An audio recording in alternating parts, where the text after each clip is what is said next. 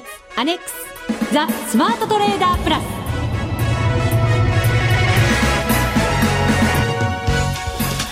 全国のリスナーの皆さんこんにちは。内田まさです。この時間はザ・スマートトレーダープラスをお送りしていきます。ザ・スマートトレーダープラス。まずは福を呼ぶアドバイザーお二人にご登場いただきましょう。国際テクニカルアナリスト福永博之さん。こんにちは。よろしくお願いします。よろしくお願いいたします、はい、そしてマネックス証券の福島正さんです。はいこんにちは。よろしくお願いします。よろしくお願いいたします。さあ為替の動き。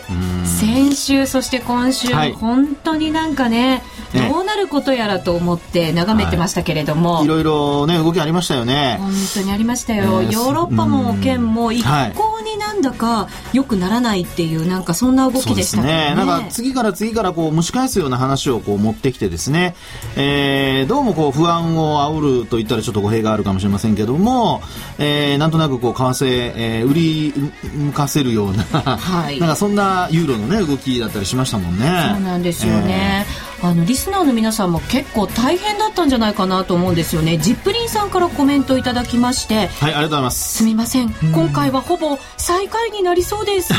いろいろとデモで試行錯誤させてもらってますがやっぱり自分にとってはメンタル面が一番の課題のようです。力尽きましたので儲けが出るまで放置ってことで ご勘弁をポリポリポリっていただいてますけれどね。ジップリンさんから質問もいただいてますので、はい、えーと、番組の後半ぐらいでまたご紹介させていただこうかなと思います。はい。まあ、ジップリンさんもそしてマウントカズさんも大変だというあのブログにコメントねいただいてたんですけれど、はい、いよいよ私のトレードの秘密もバレてしまう。その瞬間が近づいてるようですよ。本当ですね。最初にご紹介いただくときに服を呼ぶって、えー、せっかく言ってくれてるのに。なんか服がなかなかやってこないというかあるいはひょっとしたら押し返してるんじゃないかっていう気がしないでもないんですけどね。今の福永さんのコメントで、はい、秘密が悪い秘密だってことがバレちゃったじゃないですかいやいやいやもう内田さんの言い方でみんな分かってますよ。そうですか。いい秘密かもしれないじゃないですか。そういうのもあるかもね。含み益1億円みたいな。いやそれはないと思うんですか。そうですか。ポジションからしてありえませんからね。そうですね、えー、はい、はい、さあ皆さんにも話してない秘密をこの後、えー、暴露しちゃおうと思いますのでぜひ皆さんも聞いてください。そして、えー、トレードはツイッターとも連動してるはずです、はいと言いながら私はなかなかやっぱりトレードがうまくいかないと つぶやけないんですね。皆さんごめんなさい。今週はつぶやける週にしたいなと思いますので、はい、ぜひ皆さんも応援ください。ご参加ください、はい、さあ今日も先生方たっぷりアドバイスよろしくお願いいたします、よろしくお願いします。それでは番組進めてまいりましょうこの番組を盛り上げていただくのはリスナーの皆様です。プラスになるトレーダーになるために必要なテクニック心構えなどを今日も身につけましょう。最後まで番組にお付き合いください。この番組はマネックス証券の提供でお送りします。スマートトレーダー計画。よーいドン。ザ・スマートトレーダー計画、用意ドン。このコーナーでは、スマートなトレーダーになるためのノウハウ、実践テクニックについて教えていただきます。次回の FX ダービーに向けましてですね、私もこの FX ダービーを頑張っていかなきゃいけません。はい、もう次を見据えてるっていうのが 妙な話ですけれどもね。まあ、あれ次も FX ダービーなんですか？どうなんでしょうね。でも、内田さんの心の中ではそうなってるみたいです、ね。なんかもう今回は諦めて次へみたいな。いやいやいやいや、その諦めさせませんよ、僕は。そうですよね。服を呼ぶお二人ですからね。あくまでもね、えー、服をよろしくお願いいたします。はい、でも服は待ってるだけじゃ来ないんですね。そうです。はい、大変なんです。はい、引き寄せてください、自分の手で。頑張ります、はい、ただし今週の結果はなかなか服が来ませんでした残念ながら。そっちの方にせいにしました。そういうことですか。自分のせいにしなきゃいけませんよね。まずですね、はい、先週は福島さんからポンド円でチャレンジしてくださいということで、ミッションをいただきました。はい、えー、その説明をしようと思うんですが、その前にですね、重大な問題をここで暴露しちゃった方がいいかと思いまして、真っ先に言わせていただきます。ます。大きな含み、損を抱えておりました。お大きな。そうなんですよ、はい、トレードをする前にってことですか？そうです。はいはいはい、あの、もう先週から引き続き含み損を抱えておりましてですね、資金が足りなくて、ポンド円になかなかチャレンジできないんですよ。で、どうしようかなと思いまして、はい、で、ちょっとでも戻ってくれたところで、えー、手締まおうと思ってたんですけど、ええ、もう皆さんもよくご存知の通り、はいあの、為替はどんどん下へ下へと行ったんですねう。ん私、ロングポジションをオージーで持ってまして、王子で、はい、はい。きつかったですね。ですねそうです、えー中国の件もありました。韓国の件もありました。もうなかなか戻らず、ヨーロッパにもつられ、下へ下へ行きまして、でもポンドをやらなきゃいけないと思いまして、ええーロスカットをいたしました。はい。そこが底値になり、5ドルは戻っておりりますけれどもね、現在。そうなんですねそういうの。やっぱ内田さんつぶやいてあげたら他の人喜ぶかもしれない。そうですねロ。スカットナウみたいな。ロスカットナウ、そうですね、しなきゃいけませんね。えまだちょこっとあの、ロスカットしてない分が残ってたりもするんですけど、ドはい。これさらっと、えー、お知らせして次に行きたいと思います。わかりました。5ドル円って先々週のミッションでしたっけ？そうなんですよ。あはいはいそれがロスカッットできてない部分が残ってるんですよねう。ん残念ながら。はい。ただまあ、ロスカットしまして、やっと資金の少し余裕が出ましたので、はいえーポンド円2回ほどチャレンジをしました。はいで、えっ、と、また戻りの局面にこれなってましたので、オージーと一緒のように。えなので、その戻りのところでですね、買いで入りました。130円25銭のところ、はいこれを30万通貨買いで入りまして、えーこれ差し値入れてもう私仕事に行ったので、えっ、と、利確はですね、きっちり130円50銭のところで25銭上のところで利確をしました。はい見てない方がいいみたいですね。で、仕事から戻りまして、はいえっ、と、またもう一回買いでチャレンジしたんですけれども、そこからはちょっとこう上にも持っていかれたん、まあ持って行ってくれたんですけれども、はい少し揉み合うような展開になりまして、今また上を少しずつ戻しているような状態なんですね。なので、30万通貨2回目で買いで入ったんですけれども、はいこれは今持ち越しているような状態、ポジションを持ったままですね。ただしっかりロスカットラインも入れてありますので、皆さんご安心ください。損にならないところでロスカットラインを入れてあります。はい。で、儲けはですね、一応10万円ぐらいの儲けが出たんですけれども、はい大きく損をしていますので、はい結果は後ほどお知らせしますけれどもランキングもちょっと下になっているようでございます。そうですか。はなんか、淡々とした報告でしたね。いや、本当になんかね、なんとなくあのね、本当 淡々でしたね。いつもと違うえーでも、今週、この1週間で、背筋がずーっと寒くなるのが5回ぐらいありましたよ。夜中に冷や汗かいてました、家で。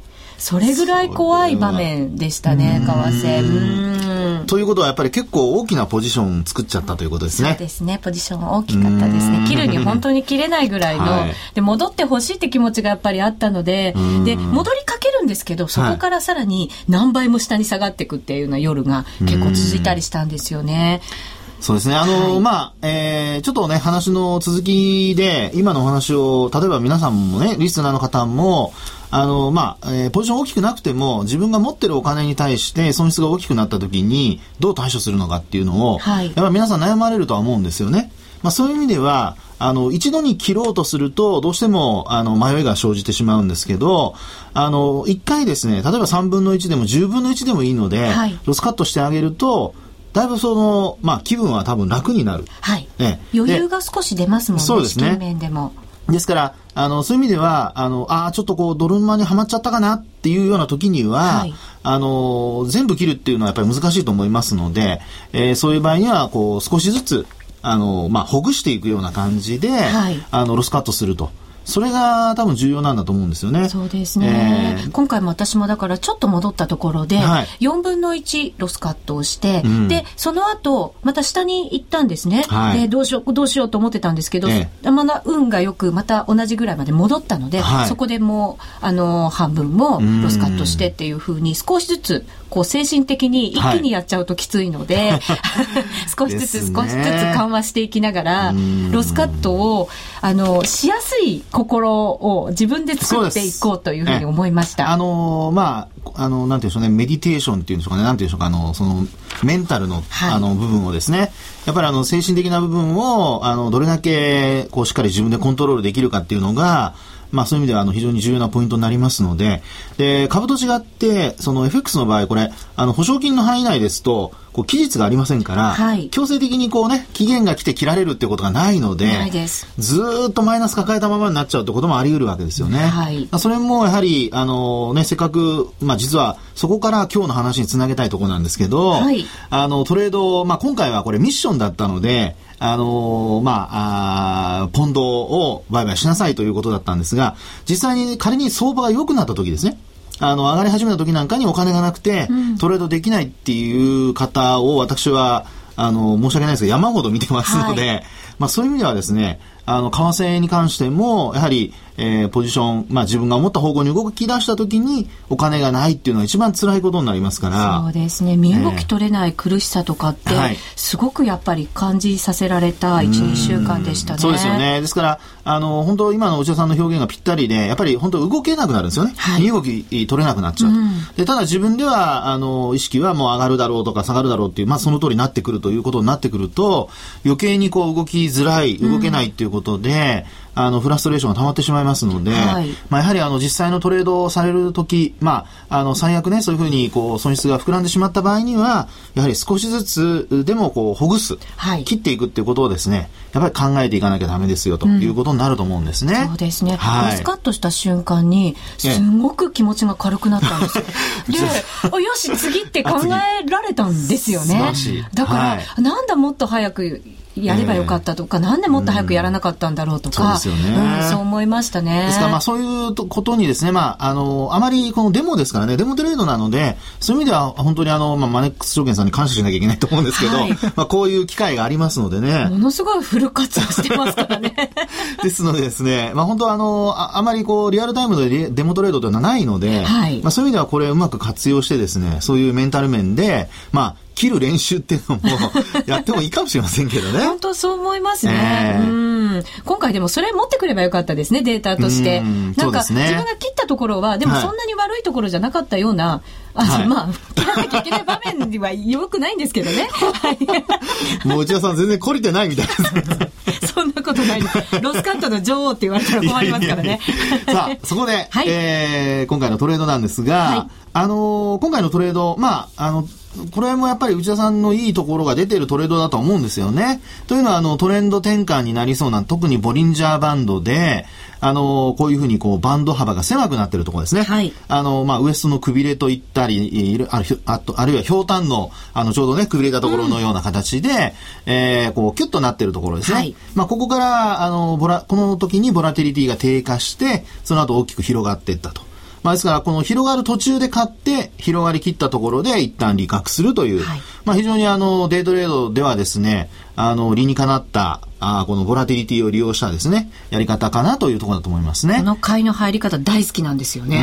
うん。なんかこう待ってて待っててはい。みたいな、で、短期間でね、あの、利益がスッと出てきますから、はい。そういう意味では、あの、トレード終わった後、決済した後も気持ちよく、ね、あの、印象、いい印象が残る、こう、トレードになると思うんですよね。はいええで、あと2回目の買いなんですけども、まあ、あのーこれ、値幅的に見るとですね、上がり始めたところが130円。はいえーそれから、あの、買ったところは131円。で、通常のこの、えーポンドのですね、値動き、だいたいどのぐらい動くかってちょっと考えてみていただくと、はいまあ、ここからですね、仮に、まあ、もう1円動くのかどうかですよね。これ1時間足ですよね。これ30分足で今日は出しました。あ30分足ですか。はい、はい。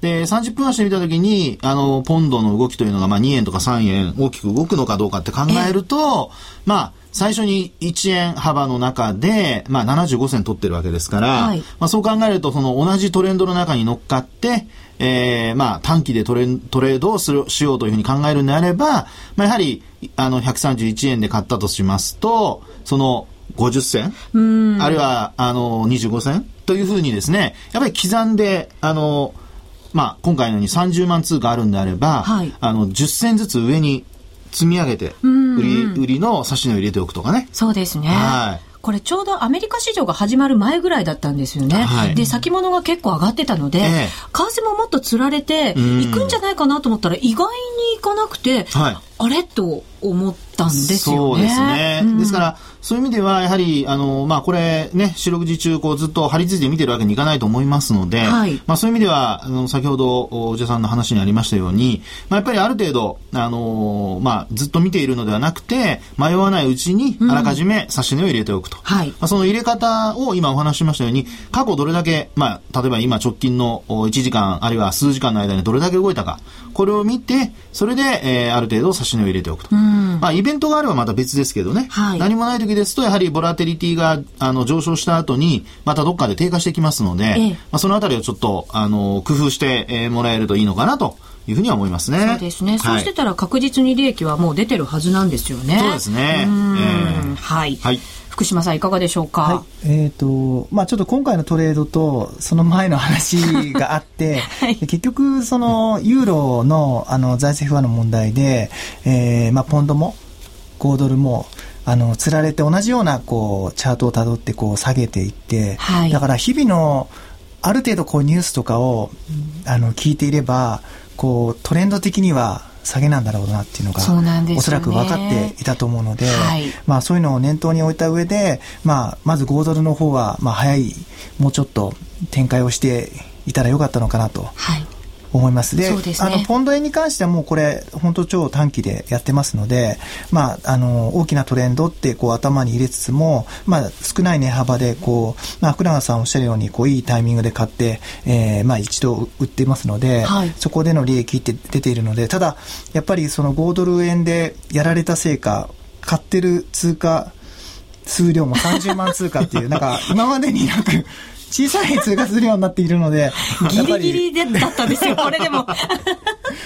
なかなか、あの、せっかくね、確かにその、クナさんおっしゃるデモで1ヶ月間で、あのーまあ、自分のお金でやってるわけじゃないので、いろいろなやり方をやってもよかったのかなと思うので、まあ、このトレードに関して言うとまあいいんですけども、はいまあ、後で評価をちょっと。そうですね。後というのは怖いので、じゃあ早速、はい、いただこうかなと思います。それでは今週の評価お願いいたします。はい。えっ、とね、本当に4なんですけども、5ドル円の話もあるので、5ドル円の方が2で、ポンド円の方が4なんで、今回3ということで。はい。優しい優しないですね。福島さん。5ドルで2がもらえるとは思いませんでしたからいやちょっとね。ね、チャートがこうで出てないので、評価はできないんですけど、一応2ということで。なるほど。出さなくて正解だったらやいやいやですよね。内田さん？怒られました。はい、以上、スマートトレーダー計画、用意ドンでした。FX なら、マネックス証券の FX プラス。今、マネックス証券が FX トレーダーに選ばれる理由について。その1、取引手数料は無料。米ドル円のスプレッドなら原則2銭。その2、為替に関する投資情報が満載。その3、一銭通貨単位から取引ができるため、初心者にも優しい。その4、高機能ツールに携帯電話の取引機能も充実。これだけ揃えば、マネックス証券が選ばれる理由、わかりますよね今なら、新規に証券総合取引口座を開設すると、最大で現金17,200円をプレゼント。今すぐ、マネックス証券で検索。FX は予託した証拠金額より多額の取引を行うことができるレバレッジ取引であり、取引対象である通貨の価格や金利の変動により、予託した証拠金額を上回る損失が生じる恐れがあります。お取引の前には必ず、契約締結前交付書面の内容を十分お読みになり、リスク、手数料などをご確認ください。マネックス証券株式会社、金融商品取引業者、関東財務局長、金賞第165号。ザ・スマートトレーダープラス。今週のハイライト。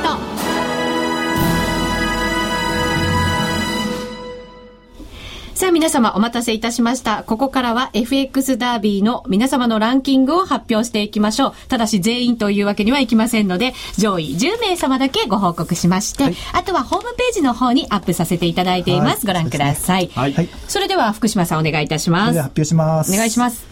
第1位、えー、エントリー名、インターセプターさん。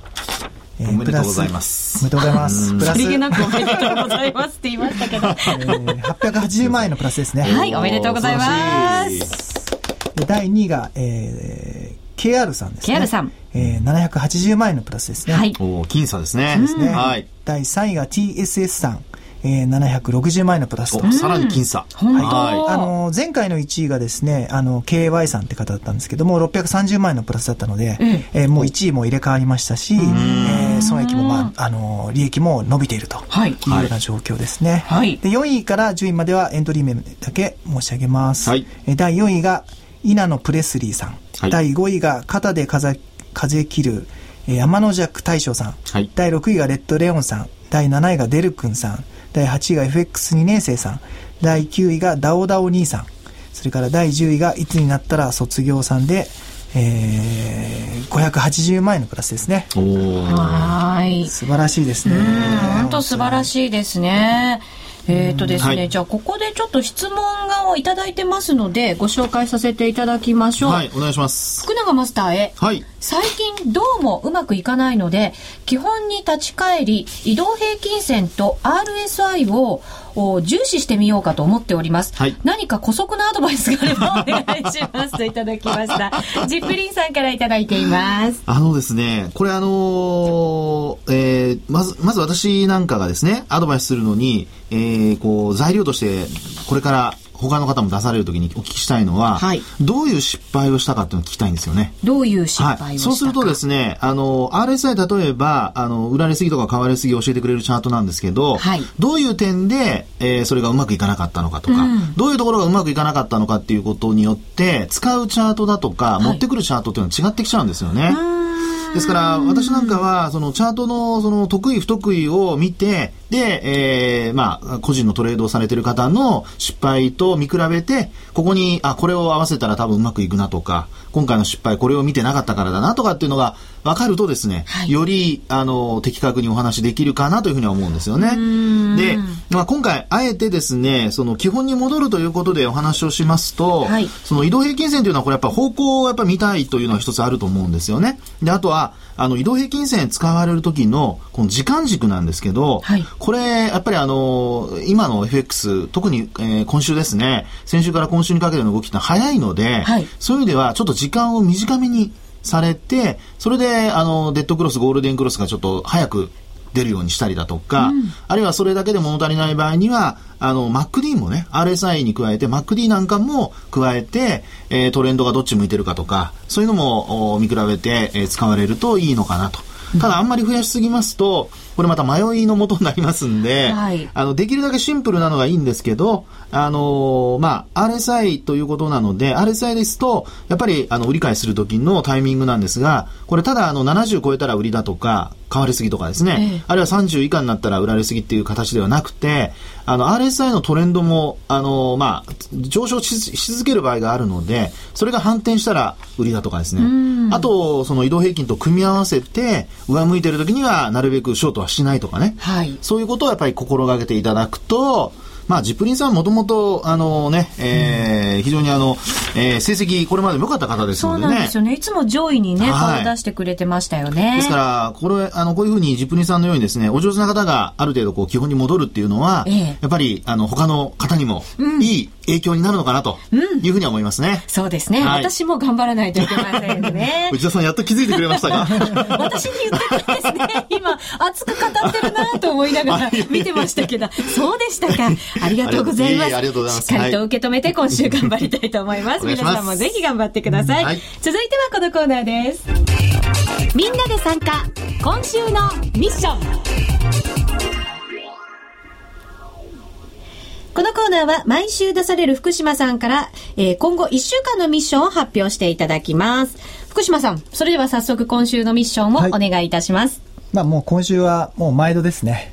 えー明日のあのアメリカの雇用統計がありますので、はいえー米ドル円で勝負しようということでお願いします。ありがとうございます。今先に言っちゃおうかなって思うぐらい 分かってましたよ、私も。いや、でも楽しみですね、今週の米ドル。そうですよ、ええ。でもアメリカの、はい。なんだろう、あの、QE2 発表されて、はい。QE3 なんて話も出てたじゃないですか。えでも、経済指標って結構いいものが出てきていて、はい。え、それってもう必要なのみたいな、そんな感じの動きになってませんか？あの、その通りだと思います。で、あの、昨日もね、あの、ADP の雇用統計なんかも発表ありましたけども、ええ。これも、あの、予想を上回る増加で、はいね。で、あと、アメリカの方の金利もちょっと上昇し傾向ですので、そうなんですよね。まあ、そういうふうに考えると、まあ、やっぱり、米ドル、あの、福島さん、これは優しく、この通貨だったら頑張れるんじゃないの？っていう、僕は福島さんの優しさを感じましたけどね。本当ですか？あ私みたいに、ほーれ来たとか思ってちゃダメなわけですよね。いまあ、それでもいいと思うんですけど。はい。そうですか。わかります。じゃあ今週はお二方からのはい優しさをいただいて、大きく大きく羽ばたきたいなと思ってます。そうですね。羽ばたいてください。そうですね。リスナーの皆さんもぜひ、米ドル円一緒にチャレンジしていただきたいなと思います。ツイッターでもつぶやきますので、皆さんもぜひ参考にしてください。ちゃんとつぶやいてくださいね。トレードがうまくできたら。以上、みんなで参加、今週のミッションでした。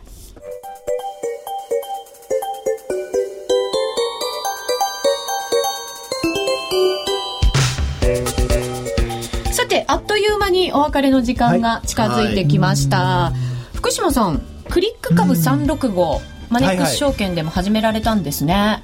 そうなんですよ実は、まあ、あの11月の22日から、あのー今回クリックアップ365っていうのはクリッククリック365の、まあ、FX ではあの金融取りさんがあのかなりこう、えーうまく、まあ、うまくというか、えー啓蒙して、えーお客様取引者がすごい増えたんですけども、はい。まあ、そのクリック株の、まあ、株版ってことで、うん。まあ、実際あの取り扱いの銘柄っていうのはあのまだ少ないんですけどもあの日経225と、えー、DAX と FTSE、あのイギリスですね、はい。えーの株価指数今のところですね。なんですけども、えー取引所版の、まあ、CFD みたいなもんですよね、えーいよいよスタートしましたので、えーまあ本当今年の最後の、まあ、金融市場全般でいう、まあまあ、ビッグビッグなイベントというか、はい。商品があのリリースされたので、うん。あのぜひですねあの年まあやっぱり225取引っていうと日経225ですね。すね。基本的にはあの代償に上場している先物。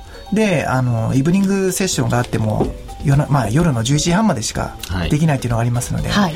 でアメリカ市場が今もう11時半から夜のスタートって考えるとその後に取引したいなっていう、うん。あの投資家の方には持ってこいという、はい。あの商品ですので。そうですよね、ええ。あの韓国と北朝鮮の問題が出た時に、はい。やっぱり夜中にええ。なかなかこう取引ができないとかっていうことで、あの市場関係者の中ではこのクリック株365を結構活用して、はい。うまくあの取引をされたトレーダーの方がいるんだよなんて話が結構話題になりましたね。そうですね。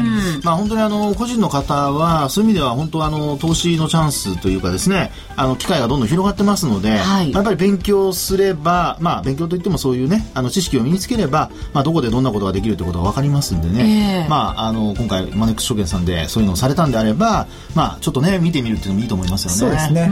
あの金融取り、まあ金融商品取引ああの東京金融取引所さんがですね、あのかなりこういろいろとこうお客様にこうセミナーとかもやっていて、まあ実ははい。今週の土曜日も、あの丸の内の方で、ええ。あのセミナーがあってですね、あの今回取引参加者が7社なんですけども、まあもちろんマネックス証券もあのまあそちらにブースを出して、えー出展しますので、まあもしよろしければ来てほしいなと。ね、あの上場してからすごい口座数が一気に増えたなんて話も私聞きましたからすごい順調な滑り出しになってるようですよね。リスクマネジメントのね一つとして活用するには本当に為替もそしてクリック株365も役立ちそうですよね、そうですよね。まあ本当にあの、小口でできるっていうところもね、はい。めあの、魅力だと思いますんでね。はい。はい。